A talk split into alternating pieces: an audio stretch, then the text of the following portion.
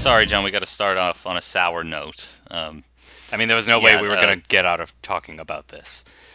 yeah, we're uh, we're literally recording this hours after the um, reported uh, tragic death of Kobe Bryant and eight others, um, including um, his teenage daughter, in a helicopter crash. And and as a current resident in LA, I can tell you that the whole city is in a state of like shock and and, and lying in state at this moment because, yeah, I mean, obviously he was a hero. He made his name here, and the other thing people saying not only is it uh, incredibly tragically young, but um, also he had so many ambitions and aspirations. Like after his basketball career, like um, I, f- I forgot he was an Oscar winner. Yeah. Um, for a short film he did a few years ago, and and obviously the the other news spilling out that um his daughter and then another teenage girl were involved in this crash. It's just an unqualified tragedy. And uh, their coach as well. The coach Yeah, part of their mhm. youth team. Like, yeah, it's just, it's a horrible mess. It's absolutely tragic. And I guess the thing that surprised me the most is just kind of the outreach that Kobe Bryant had. Like, I didn't know that he was like this beloved outside of the basketball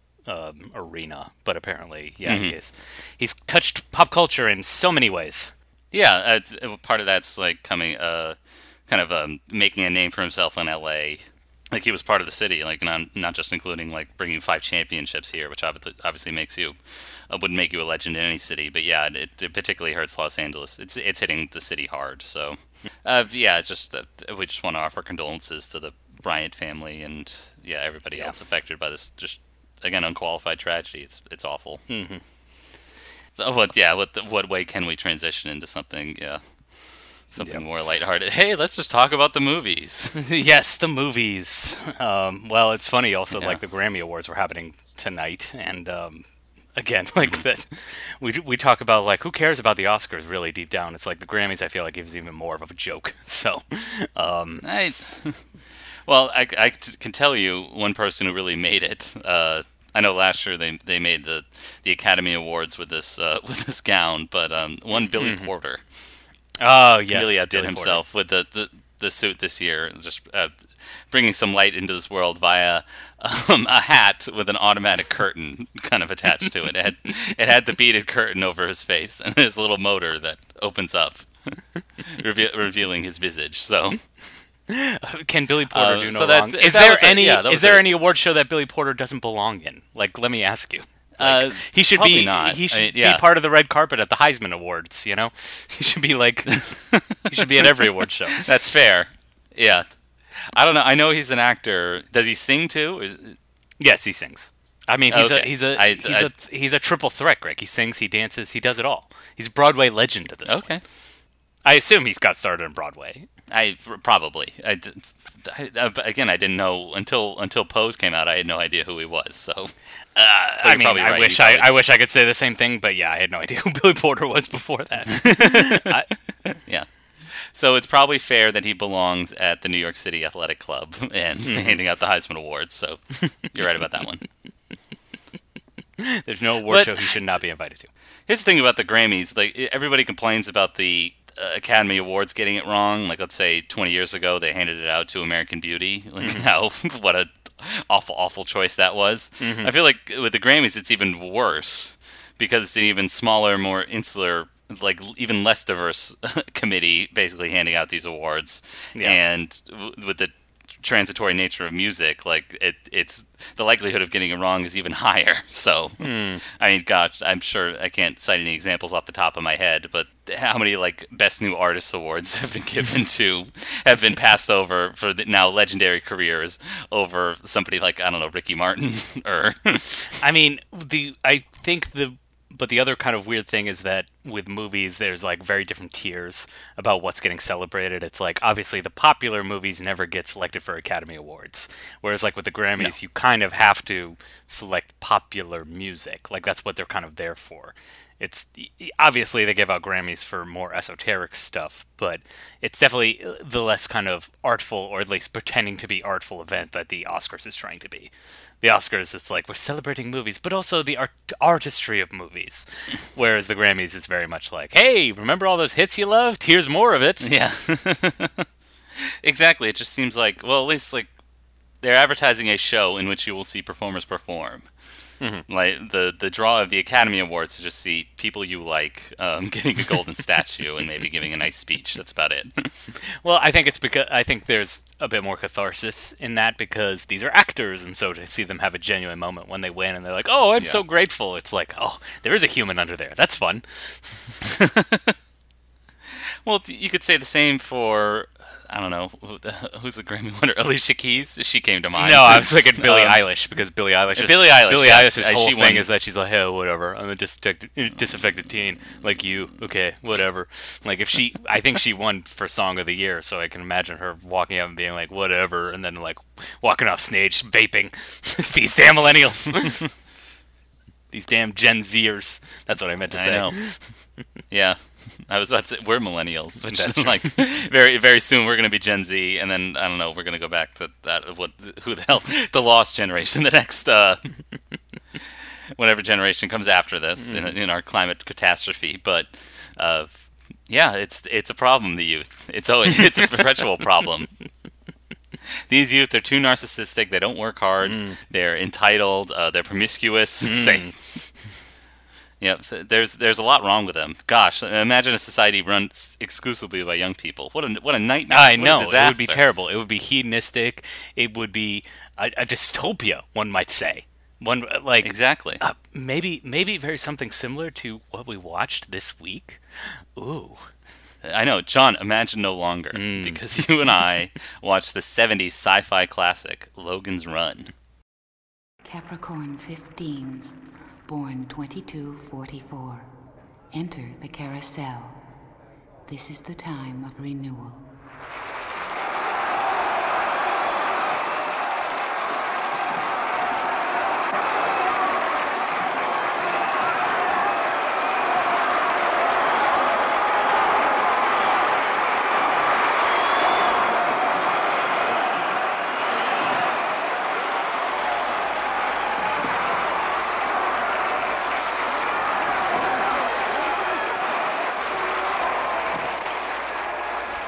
Be strong, and you will be renewed.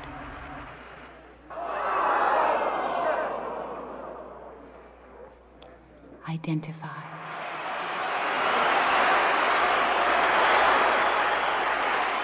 Rise.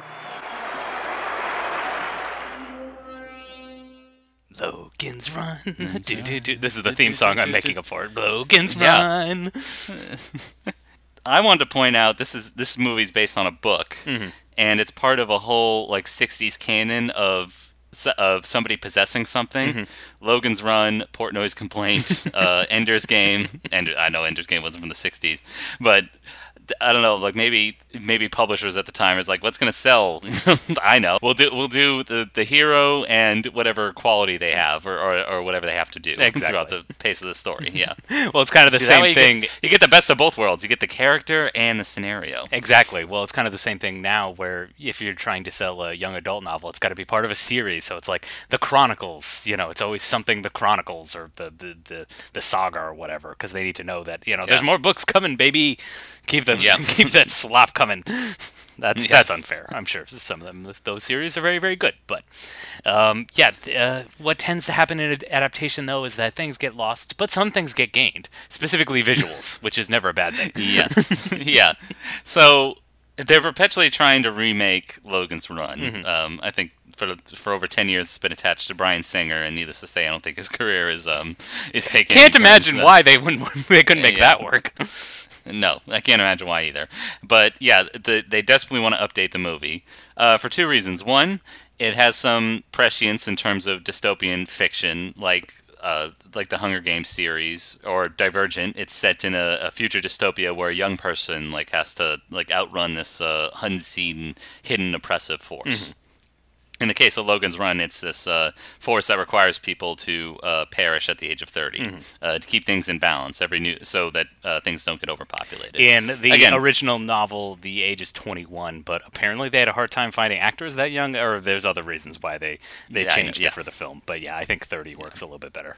Yeah, and so th- you're right. Um, so th- part one of why they need to remake it is because, or why they desperately want to remake it, uh, not just money and name recognition, but also um, the fact that it's uh, it's part of a popular trend right now in literature and, and young adult movies, but also uh, the visuals. This uh, this movie is squarely 1976 all the way, baby. and it's awesome. it's perfect. like we Yeah. we've done we've done a, a movie for uh, previously for this podcast called The Day the Earth Stood Still, and what's genius about that is that it perfectly typifies what 50s sci-fi was, just in terms of production design, but also like pacing, editing, acting. Like it was the quintessential example that you needed to look to. And if you were looking for the quintessential example of what 70s sci-fi looked in filmmaking, look no further. You've got Logan's Run. Yes. I'm sure there are others you need to visit, but it's like if you only had if you only had 2 hours then Logan's Run is where I'd point you to. Yeah, the the other well, the most obvious example for me was a year ago when A Star Is Born came out. We rewatched all the the, uh, the original and the remakes of that movie, and I had a soft spot for the version that came out the exact same year this did, 1976, because of its kitschy, um, time timeful charm. Yes. It's not timeless; it's timeful. Exactly. Very timeful of 1976 It's like a time capsule as it were. yes yeah and so that's that's unfortunately where my kind of appreciation for the movie ends. Because i think it has a lot of other hallmarks as you said of 50s sci-fi. It's very slow. I think it prioritizes uh, uh, kind of visuals and production design over story and kind of and telling an emotional story and having the direction kind of play out that way. It it, it seems so clear that that the camera's placed like far away and not a lot of close-ups because the idea is to see this sci-fi world they created, not to like really involve yourself in the characters inhabiting it or get emotionally involved in their story. Yeah, and it's also funny, like you said, they prioritize production design. It's like, oh, all that effort, and for what? like, there's no, there's no amount of of production design that they can throw over this mall wherever they filmed it and not have it look like, Yeah. you know, the Starline Express. You get it, yeah. so there's that problem, but also I found something very reactionary, conservative, and a little bit ugly underneath. Yes. Um.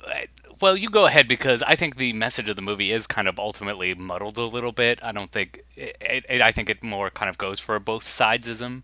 Um. But you go ahead I with your I point. completely disagree. Okay. Yeah, I completely disagree. Right. I think the movie is squarely in the camp of, gosh, what if a society was run by young people? Mm. Terrible, as you said. They would be hedonistic. They wouldn't care for the future.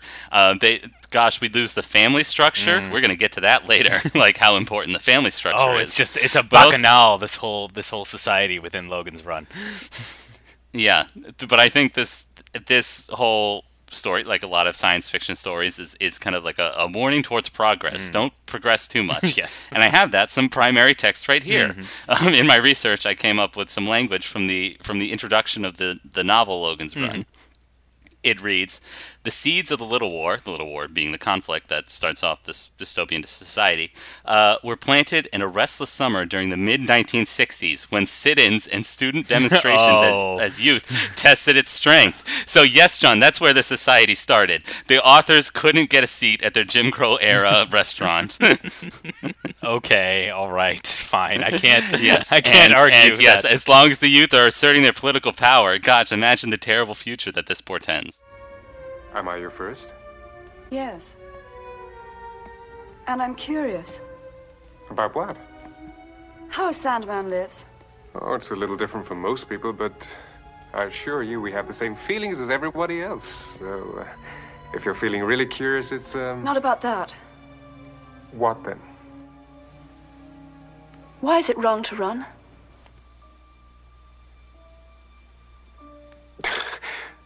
You shouldn't even be thinking such things, let alone talking about them. Look, you know what to do. You try like hell for renewal. Otherwise, when, when this turns to black, that's it. But if for some strange reason you want to be 31, then, then you have the same chance as everyone else. Like your friend tonight. Carousel. But if you're one of the misfits, that's where I come in. I don't think that's ultimately though the message of the movie. I think the message of the movie seems a little more fair and even-handed because it's not so much the fact that it's like it's a society run by young people. It's a society that's kind of run by automation. It's like, oh, we have this system. true. You know, once you turn 30, you get returned back to the energy, and then you're born again, and it's very cold. It's very distant. And it's more, instead of like, oh, it's run by this committee of young people, it's more like it's run by a committee, committee, uh, it's run by computers. Like, they always consult the computers for whatever decision they want to make. It's real, I think, kind of the resonance that this movie kind of has for today's, or why it's ripe f- for remakes, is because it is a society run by algorithms, which our society feels like it is mm-hmm. increasingly as well. Yeah, at the expense of mm-hmm. human life. Or at least, you know, that the kind of the noise of life is lost because, mm-hmm. y- like, I mean, but also like society's pretty fucking cool. Like, you know, you get to go to the orgy clubs every night if you so choose. You can you can have whatever your sexual preferences materialize in front of you. like, there's really Exactly, I mean, yeah. yes, it's cold, but there's not a lot of downsides. Yeah, so let's let's let's get into the this world a little bit. Uh, we're introduced to our hero, uh, Logan, played by the inimitable, the venerable Michael Mm-hmm. York. I mean, no, no, no, few men are as handsome and kind of. I mean, inhabit inhabit a, a skinny uh, uh, Samedi's costume yes, as well. I mean, for Philistines of our ilk, obviously you'll recognize him as Basil Exposition from the Austin Powers series, but here Mm-hmm. just, ooh, he's in his prime, baby. Ooh, that bod. and let me tell Yeah. you, you get to see plenty of it in this movie. Yeah, so he and his uh, cohort Francis are uh, what they're described as sandmen, sa- or sandman. The basically society's color coded. You can be either red or green or yellow, what have you. They're dressed in black though, because they enforce this Yes. rule that uh, you you basically have to perish at, at age thirty, and so that's hence the moniker Sandman. And they're always on the lookout for And- Mm-hmm. runners, who are the people who decide, uh, I don't know if I want to participate in carousel. So, Yes, carousel being this this process of, of renewal in which uh, people once they turn thirty, the little gem on their hand turns red, and then they basically give up their lives um, with the promise of renewing in some other like afterlife. And this process is they get pretty well done for 1976.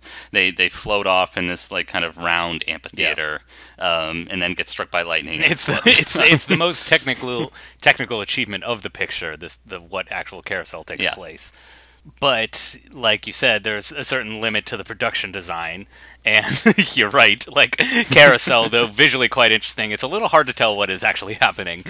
like Yeah, that's the thing. Like you have to. This is the problem with kind of trying to conceive of your own world. Like it has to have some connection to the day, and I can't imagine anybody being compelled by this sort of by this sort of performance. Like seeing people like the, like they say like society's getting less like uh, spiritual and religious like they're not attending these kind of ceremonies anymore. It, when clearly it's like what what this whole society centers around. So i i didn't quite buy that. Uh, the, the other thing i didn't quite buy is uh, we do see uh, logan and francis like uh, conduct conduct their work. Uh, there is a runner and they and they report off for duty. And then i realize that they're terrible shots. Yeah, well, this is where like the '50s charm comes in because they like like point their guns and there's no like laser effect. Instead, there's like a small little explosion. It's a sparkler. near the, they have the- these these preset Yeah. sparklers, and so wherever they're supposed to end up shooting, like the sparkler is supposed to go off. And yes, the the Yeah. idea is that they're supposed to be terrible shots, uh, but also like they're terrible shots on purpose because that's where the the limit of the special effects is supposed to be. yeah. and it's also like they have this Yeah, weird, so the the- guns have these weird like muzzle flashes as well. I don't quite understand what like was going on with those guns because obviously they like kind of like shoot this weird green fire as well. But I mean, I, like you said, Yeah, that's part of the charm. That's part of the fun. Is the fact that it's so dated and kind of bad.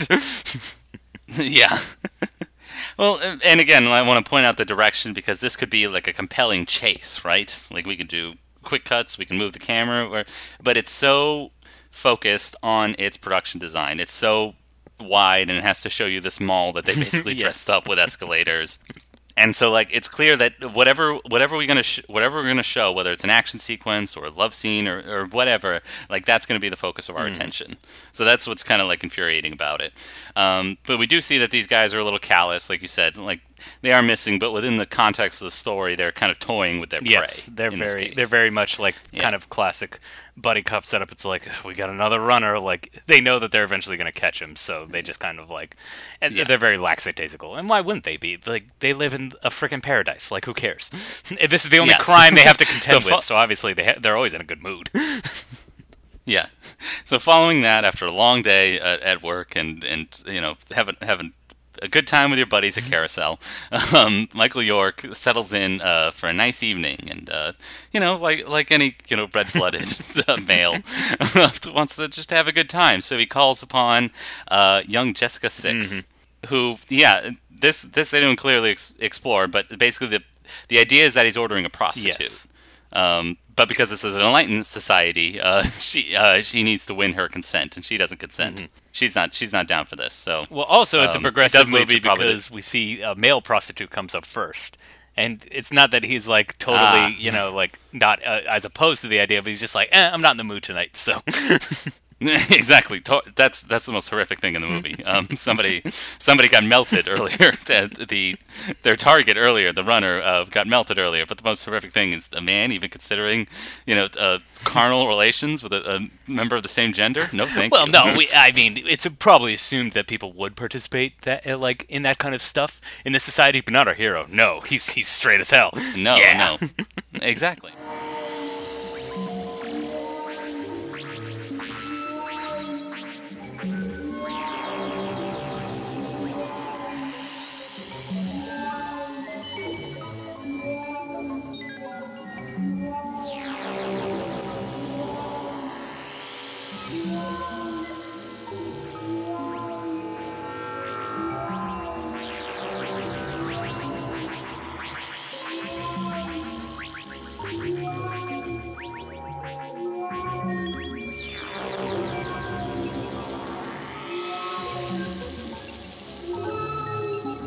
An arrow. But this this starts a a, a, a budding romance because they do uh, kind of conflict.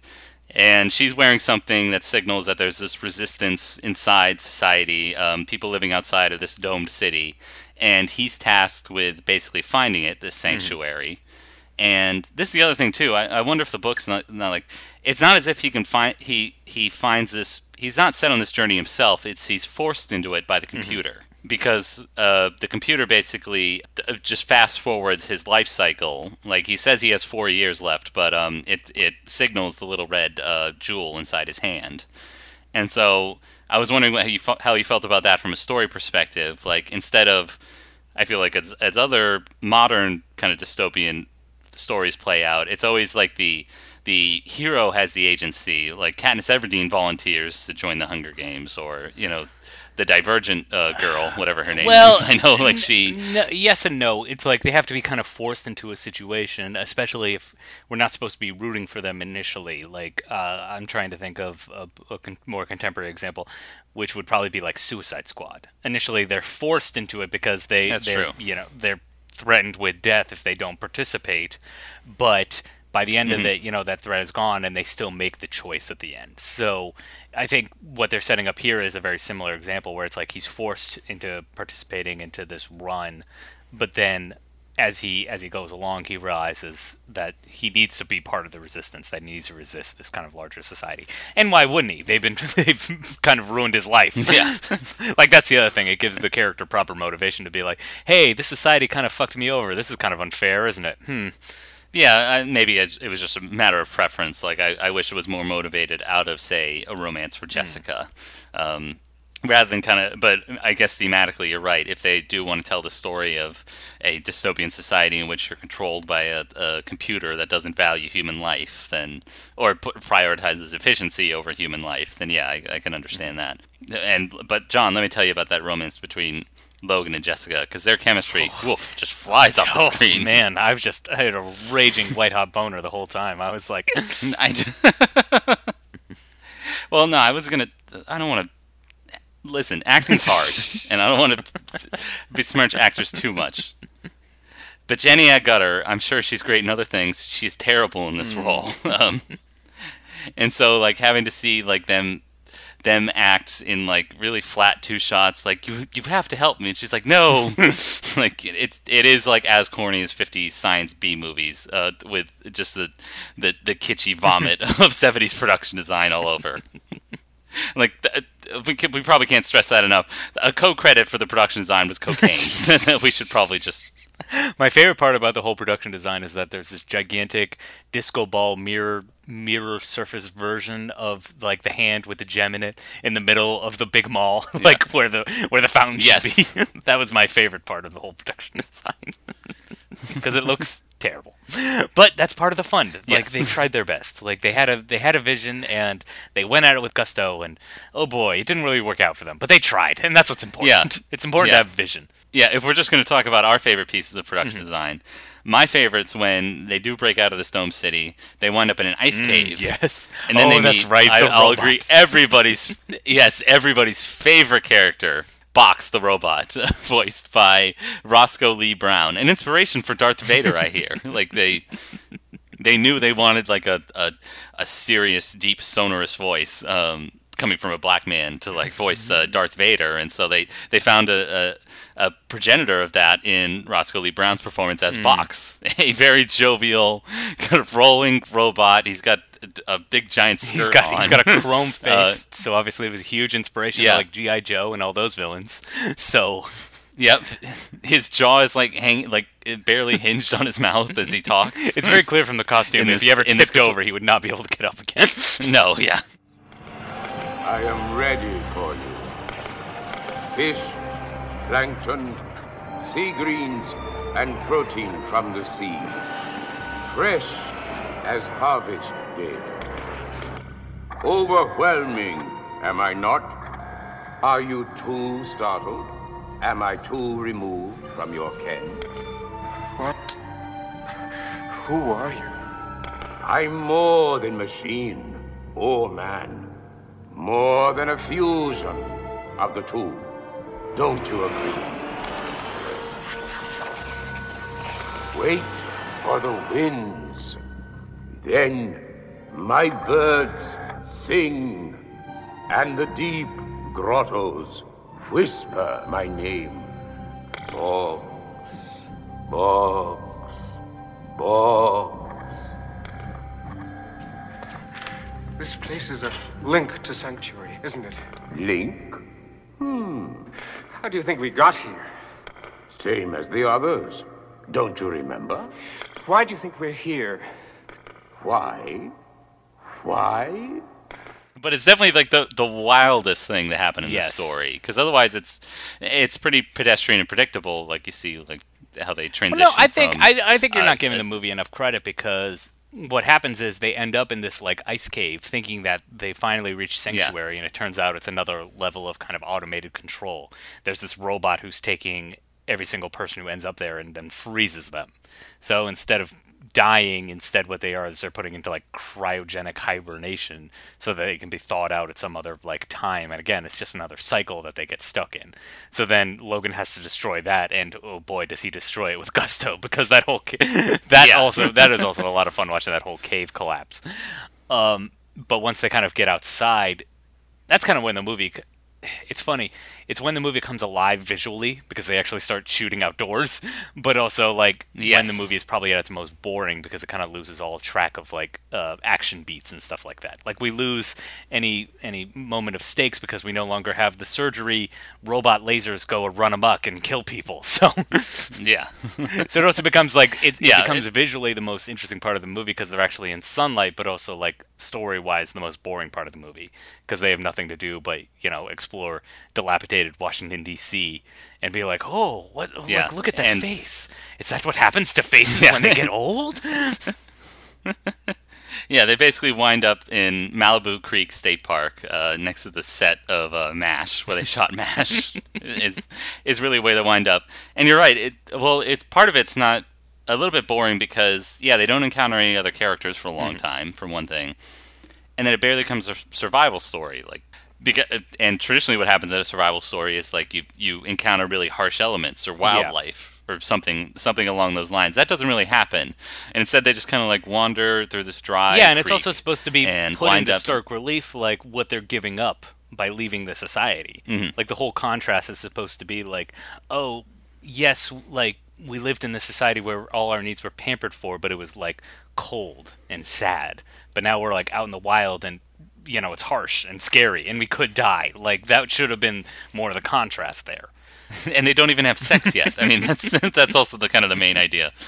Like even when you have an opportunity, because again, initially in this society, like lovemaking is like transactional. Like here, they they skinny dip in like a quarry, but they don't actually like consummate that. So it's like it's like all these like half measures or something, or like not really like going for like a hundred percent of the hmm. story. In a way, that's that's what annoyed me about the scene, and why and why it comes across as boring.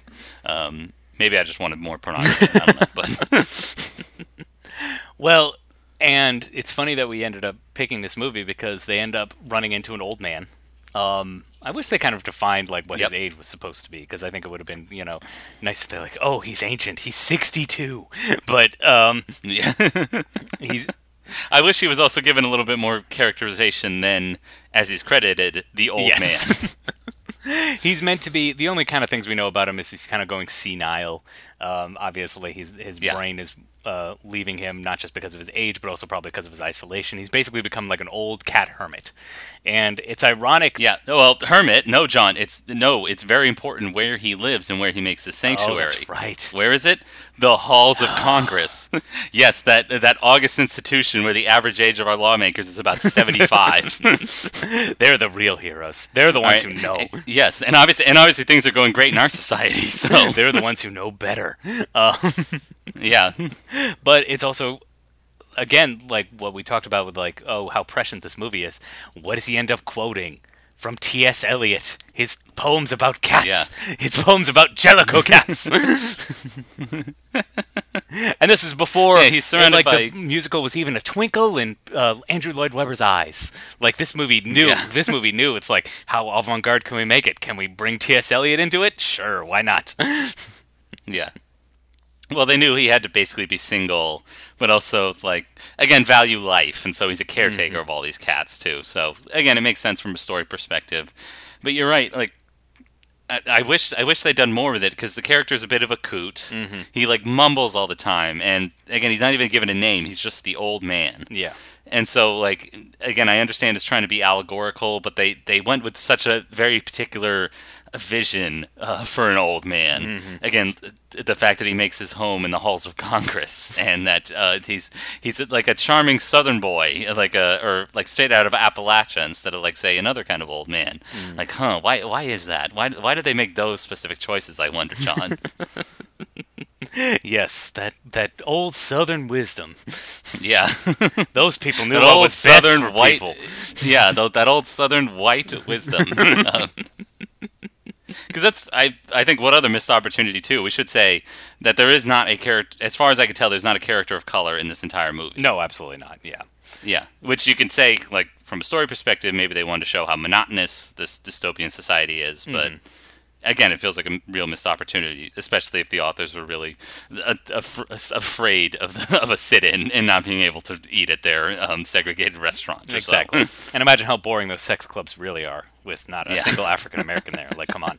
Yeah, I, I, you did remind me of something. I do want to give the movie credit for one element of the chase where they do go through the sex store, um, which is basically a, which is basically a brothel. Yes. But the one thing that's cool about it is like it goes completely into slow motion. Like somehow, like in this future society, they're they're they're they're able to bend time or change your perception somehow, and it's a and it's a great little twist in the chase, and it's finally like the direction is changing. like it's not just wide shots of our incredible uh, drug influenced uh, uh, production design. I mean, instead like the the directions and service of the story. I always a compelling, assumed- and creates a compelling twist. yeah, I always assumed that the, the slow motion was so that they could maybe linger on the bodies a little bit longer. or there was fair. also probably they had to like that was probably the scene that required the most editing in order to get like a proper rating that they wanted. So that's probably Yeah. also why they had to like manipulate the speed of the frames or Yeah. whatever. I mean, that was my favorite part of the movie. I don't know about you, but Uh, yeah. Fair enough. Again, equitable in terms of uh, uh, women to men in terms of that sex club. So everybody gets a little bit of everything. exactly. Don't go in there! You don't have to die! Well, no one has to die at 30! You can live! Live! Live and grow old! I've seen it! She's seen it! Well, look! Look! Look! It's clear! Last day, Capricorn 29's Year of the City 2274. Carousel begins. No!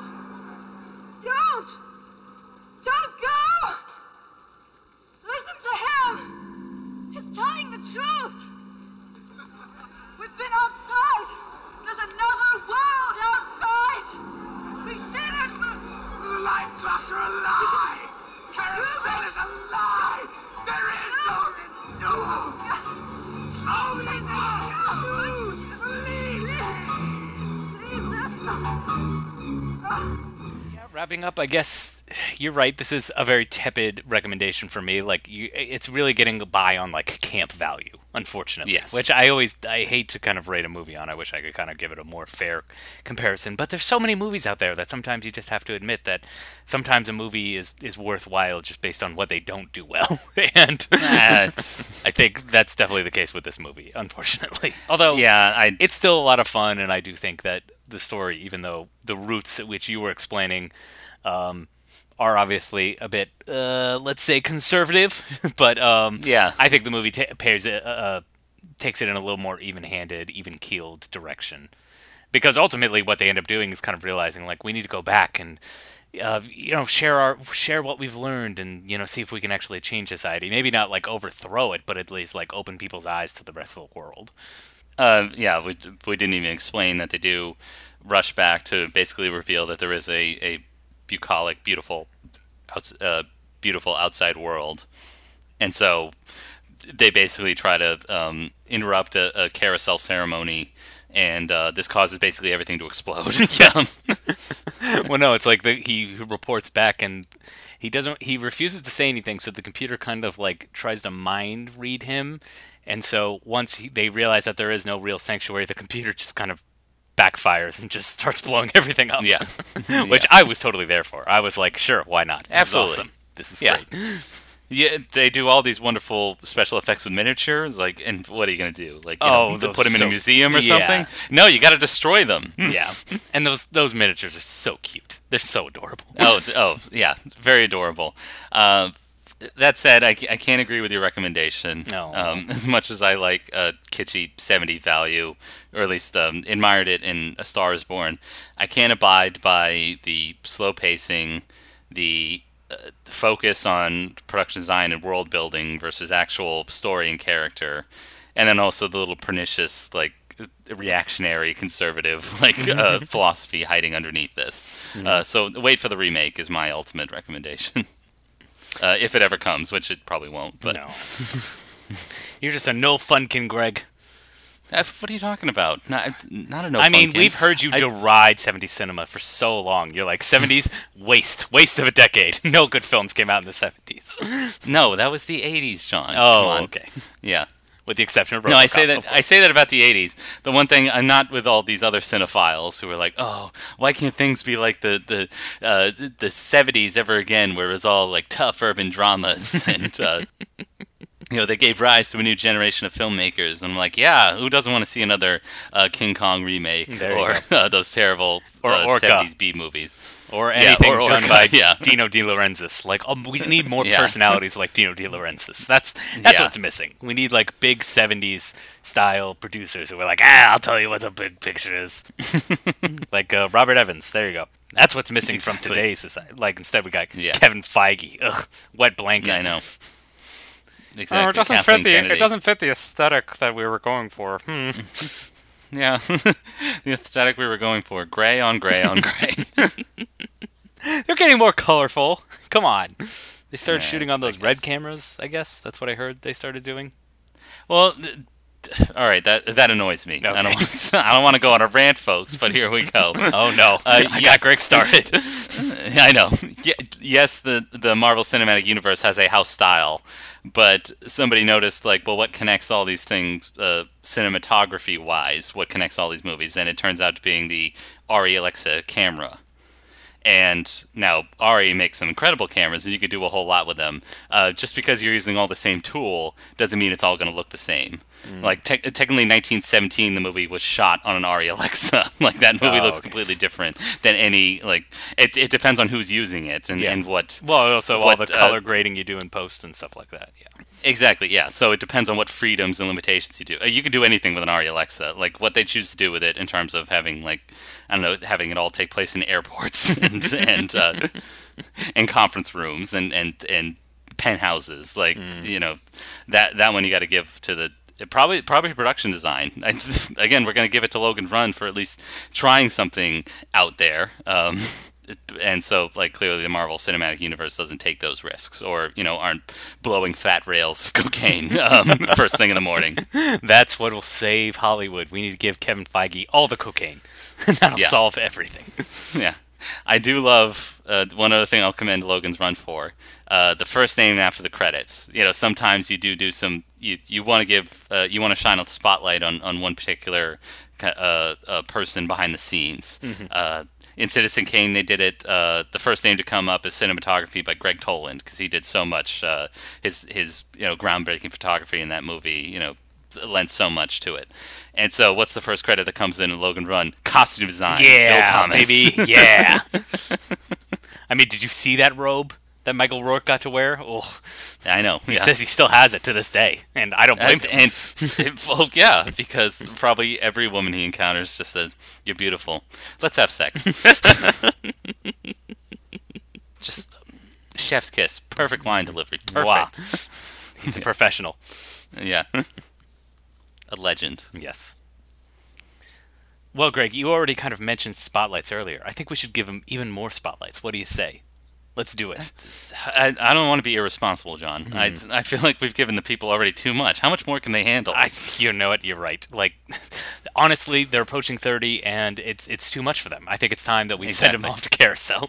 yeah, it's a miracle John. that we haven't been sent off to carousel at this point. yeah.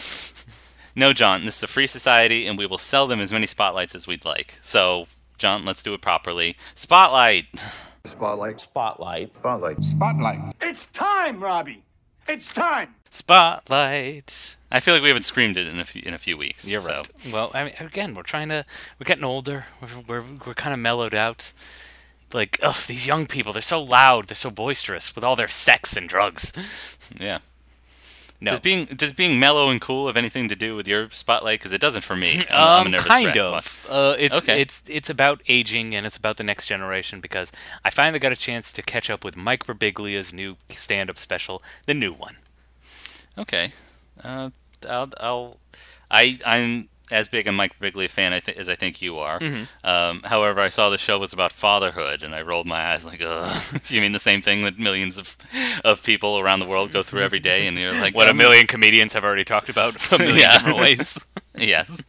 yes, but that's the key difference, Greg, is that, you know, Mike Birbiglia has his trademark style, which um, your mileage may vary because I think the pro- my my problem is I'm like too much of a comedy a comedy fan because there's just certain comedians that I love, like Jim Gaffigan, Mike Birbiglia, Bill Burr, and it's like I devour Yeah. every special that they come out with. And ideally, they come out with a new special a year, a year and a half. That's typically the cycle. I think it was Louis C.K. who started that. And God willing, we should probably stop that. But God willing, we should not be living by Louis C.K. standards. Mm. But Yeah, heck no, no.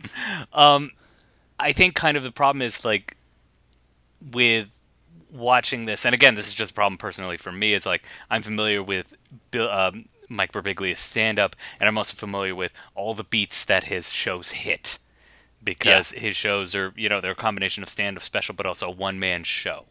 And so he's Mm-hmm. taking you through an arc. He's taking you through acts, and there's Yeah. certain There's story times. There's you know, there's riffs. There's bits. Yeah, but there's also like And- production design, the way he moves around, it's all very intentional. Yeah. Exactly. It's extremely intentional. And granted, he still makes time for crowd work. He still makes time for those kind of improvi- uh, improvised moments. Like, for example, like very early on, he notices that there's 11 years old, 11 year olds in the audience, and obviously has Yeah. to call that out that this is not a show that is appropriate for kids. and then Okay. also, you know, as he's talking about his distaste for wanting kids and like why he thinks like kids are just kind of a burden and a waste on the on the, on the future. He like kind of points to the girls in the audience. But of course in you know his his trademark fashion it's very affable it's very fun. Like for example whenever he does kind of say something that is too dark or a joke that is a little too blue you know he uh, does his classic i know like that kind of quiet under his Yeah. breath like mouth like mouthing like it's okay. I realize that this is a terrible thing to say but you know it's very sweet it's very poignant it's just kind of like expectedly poignant i guess would be my only concern with it i'm like know, uh, John. I've heard on good authority Mm-hmm. um, that when you become a father, it changes everything. well that is kind of world. I- yeah that is the main through line of the show is that the first half is all about him and his pregnant wife and all the preparations they made and uh, his wife jen reassuring him things won't change after the baby comes and then the second half is all about how all of life changed once the baby came yeah. yeah Okay. I think I would appreciate it more if it was like a parody of that kind of stuff. Like, like I know that's what helped uh, Louis C.K. in, in the mid 2000s. Like his popularity rocket off was when he could call like a kid an a hole. Mm-hmm. Like I want like the the comedy of like being a parent pretty easy. Like they just sleep like the first six weeks. It's pretty great. they don't move like Um, yeah. easy. there is a like a stand-up comedian I like named uh, Adam Pally, and he kind of he Yeah. he found a way to do that. He's like, guys, every parent knows there's always that moment where you want to take your child and fling him out the damn window, like because it's just so much. but yeah, like uh, the new one, it's a lot of fun. Uh, the other kind of reason why I was kind of resident to watch it is because it's very Broadway. Um, like Alright. you can tell, like production design wise, it's very much like a Broadway show, and again by design. So, but it's obviously very good. Like Mike Birbiglia is extremely talented, so check it out and you'll have a eh, you'll have a great time. And also, the reason why I wanted to bring it up is because uh, we just hit the 15 year mark for the time he accidentally threw himself out of a La Quinta Inn while sleepwalking. Ah. So yes, Yeah. on the day of Hence recording, that's the, to date this specifically that it's the 15 year anniversary that that happened to him. Okay. Cool. Yep. um, yeah, it became the inspiration for a, I know, a This American Life story and a good movie called Sleepwalk with Me. So Yeah. That Mike Birbiglia guy, he's quite talented. yeah, he's going places. Let me tell you. You should put this kid in the picture. Let me tell you. yeah, Put him with a giant animatronic monkey. This will be will make Buffalo box office. yeah. Well, I'm I'm glad you found something nice and pleasant uh, to to watch. I found something incredibly nerve wracking. Okay. and ter- awful and terrible, and in the most unlikely likeliest of places, Disney Plus. Oh no. they have yeah they have a new documentary series um, about guide dogs called Pick of the Litter. So basically, this is a I don't want to call it a reality show, but it's basically a six part documentary uh, following the process for when a guide dog gets raised all the way till when they get basically hired and assigned um, a, a blind person to guide Okay. uh, through their life. Now, Yes. I already recommended Togo, which is a uh, Disney Plus exclusive. How many dog-related the run to the litter puppy movies and TV shows are they going to make for this whole series? Is that the whole point I- oh, of I this know, streaming John- service? Yeah, John. Based based on the amount of content on the internet, it's an unlimited resource. It's Oh, just, okay. Yeah, it's never going to run dry. I mean, come on, it's it's dogs, and I do wish it was just like them being cute puppies running around. But John, we're talking about guiding like blind people here. This is very serious and Mm. like a, a severe like risk. So it is nerve wracking the amount that they have to go through and the, the possibilities that they have to fail. So first Mm. we're introduced with so it's it's it's almost like like it's it's basically this whole process is designed to be heartrending, and this is why I, I could barely make it through all like six half hour long episodes. Um, we start by the families. There, there are these families that actually have to raise these dogs, mostly golden retrievers, um, from day one to be guide dogs. So that means like keeping them on a diet, keeping them focused, and then after a year they give them up. okay. And yeah, to uh, to this academy that basically focuses. I mean, it's only on a di- year. I mean, how only close they come on, be. John. I on, John, have to be the curmudgeon in this scenario, okay? I have to be devil's advocate. I yeah. Go ahead. Look at look at the face of Tulane, the gold, the golden, uh, the lab, the yellow Labrador retriever, retriever, and tell me like you know th- like that she that you know the. th- This process isn't just oh it's only a year. Come on, like again, this is heartbreaking. This whole process, and then th- they the requirements are so high. They have to be completely distraction free. They cannot fail throughout all these tests, and of course, like the the trainers themselves who actually uh, who actually do like um, lead them and instruct the dogs to actually become guide dogs, they feel this incredible pressure as well. Because again, it's people's safety on the line here. It's people's like livelihoods. So it, it's completely stressful from that uh, standpoint. And then overhanging all of this is the fact that if any of these dogs do fail or anything comes up where they can't become guide dogs, they get career changed. Okay. Yes. Now, granted, that just means they, they, they enjoy probably a happy, healthy life um, in a nice home. Um, yeah, Greg, it's not like they get sent to the glue factory. Like, what do you I- want? it, it might as well be the way how serious this is. All right. Greg, it's a reality TV show, okay? They're they're obviously drumming up the drama a little bit. Well, yeah. I when I say it's a reality TV show, I, I do I don't want to like uh, uh, diminish it with that title. like it is a very well done documentary. Like I do like the shooting style. We got this roving camera that's basically at, at dog at a dog at a dog's eye level. Um, it's wide angle. It's it's like very smooth in terms of like everything takes place in Northern California in the most like beautiful beautiful suburbs you can imagine. So it's it's all like pleasant from that point. And of course, the dogs are all like wonderful. We, we follow six of them and and and all their travails. Like when they do like there's one like star pupil that you could see is just gonna like oh yeah this this one's fine. She's gonna be like an amazing guy dog. Whoever whoever winds up with her. And um but the rest like you kind of they kind of have these obstacles. Like one has to go to a special master trainer, and the other one might get again like scary career changed. um, even though it's Bum, not that bum, scary. bum. It's like, exactly. because they want her like more as a as a breeding dog to hopefully you know give life to to dogs that would even be even better suited for for guide dog uh, for guiding the blind. So again, like a, a hugely pleasant, uh, wonderful show explaining this like wonderful service that this uh, organization does, and, and looking at you know cute six cute adorable puppers. um, but again, I found it completely nerve wracking and emotionally wrenching uh, seeing this whole process through fruition. Um, that said, you should probably still check it out, especially if you love them doggos. All right. I mean, I can't say no to doggos. Absolutely true. Can't. Can't Exactly, even. Yeah. Uh, but I mean, doesn't doesn't Disney already have enough of our money? Like, are This we is fair. I, I think I, I think of it. And this is I've the second week in a row you've recommended something from Disney Plus. It's like, come on. not second week in a row, twice in three weeks. All right, get your facts straight. Okay. Ugh, well, Greg. I mean, the world is garbage fire, but you know what makes the garbage fire better slash worse, depending on your vantage point? It's got to be social media. I don't I don't like this perspective. You you seem to keep saying that things things are moving too fast or you're you're getting deluged with information. Yes. Like yes. I feel like I feel like you can you can slow down a little bit, John. No, no, no, I can't. No? not not with the world of social media, Greg, where it's like ten years Okay. pass in a second. It's I- like like I I said, know. it's like you know, like Kobe Bryant, he dies, and uh, like uh, you know, the hot takes are already coming. Like, well, he was accused of sexual assaults. Let's not forget. Yeah, like, oh, you yeah. know, like, so we should not mourn him. Like, come on, what what what what, is happening well, here? exactly, John. Exactly, John. John. John. This is why I want you to focus on one feed in particular. Okay. right, where you're not going to get. Again, you're not going to feel overwhelmed by the amount of information or how fast it comes at you. Okay, all right. I'm gonna have All right, one is- follower from now on. Who is the one? What's the one branch that I follow? Well, of course, it's us, aspiring snobs. That's a just, genius like- idea.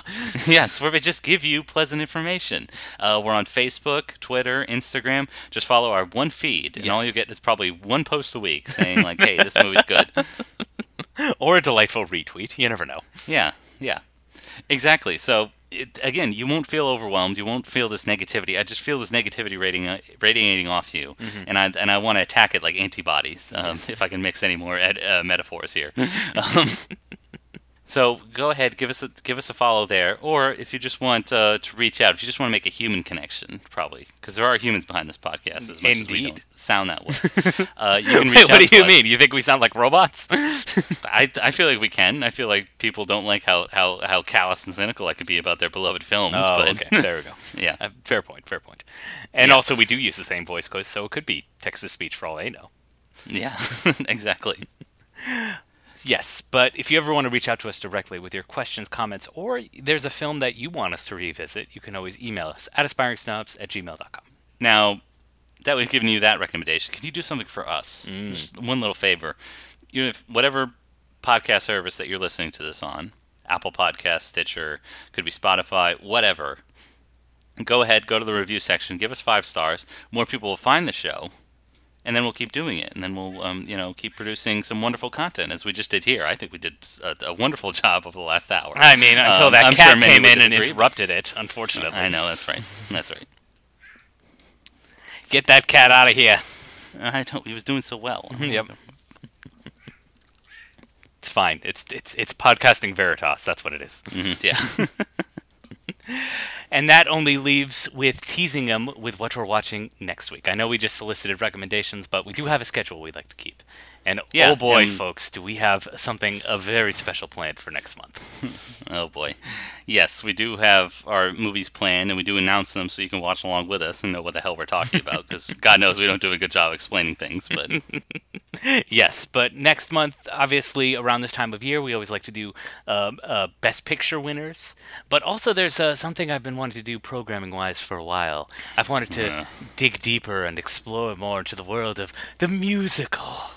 Uh, So next week it's going to be yes, you're going to have to deal, Greg. Next month is musical month, uh, and for the next four weeks we're going to be exploring musicals that have either won Best Picture or uh, been nominated. Because Yes, yeah, come very close. Exactly. Because we're, I think we're going to do Cabaret eventually, and even though that was a heavy favorite Mm-hmm. to win in 1972, it ended up uh, losing out to The Godfather, which um, I hear is also pretty good. But we'll see. we'll see how Cabaret compares. I mean, it seems only fair because, believe it or not, I, I, I think people are surprised by this. Cats got completely snubbed, completely shut out. I know, yeah. which is insane to me. So we obviously need to make up for it by exploring all these these venerable classics. Yeah, the costume design alone. Mm. So next week we're going to be starting off with the 1950s, baby. We're going to be starting Mm-hmm. with An American in Paris. Yes, the Gene Kelly starring American in Paris. We've never done a Uh, so Gene I'm- Kelly movie for this podcast, so this will be interesting. Uh, uh, uh, fact check, wrong. 8,000 Pinocchios for you, sir. Oh. Because we previously did Singing in the Rain. Oh, that's right. dummy. Oh, that was like- like years like years ago. Yeah, that was like that the was- fifth episode we ever did. yes, don't go back to that one because that was like Yeah. rough. Those were those were rougher times. and nobody's talking about it- the show's pretty much the same, which is dispiriting. I now- think we've got. I think it. we've gotten much better, honestly. Okay, fair enough. No, I think we. I think we're we're much more eloquent than we were back in the day. Now, granted, we're still Uh, idiots, but I think I- we're. I think we're. I mean, well, we were. We're better at hiding it, yes. really. the bar was so low, we had nowhere to go but up. So, yeah. Nowhere to go. But up at the top. Uh, well, that does it for this week. So, thank you everybody for listening. And until next time. Musicals, musicals, gonna touch your sister in a musical. Hooray for Hollywood. Yeah. Dun, dun, dun. Just a moment, I'll connect you.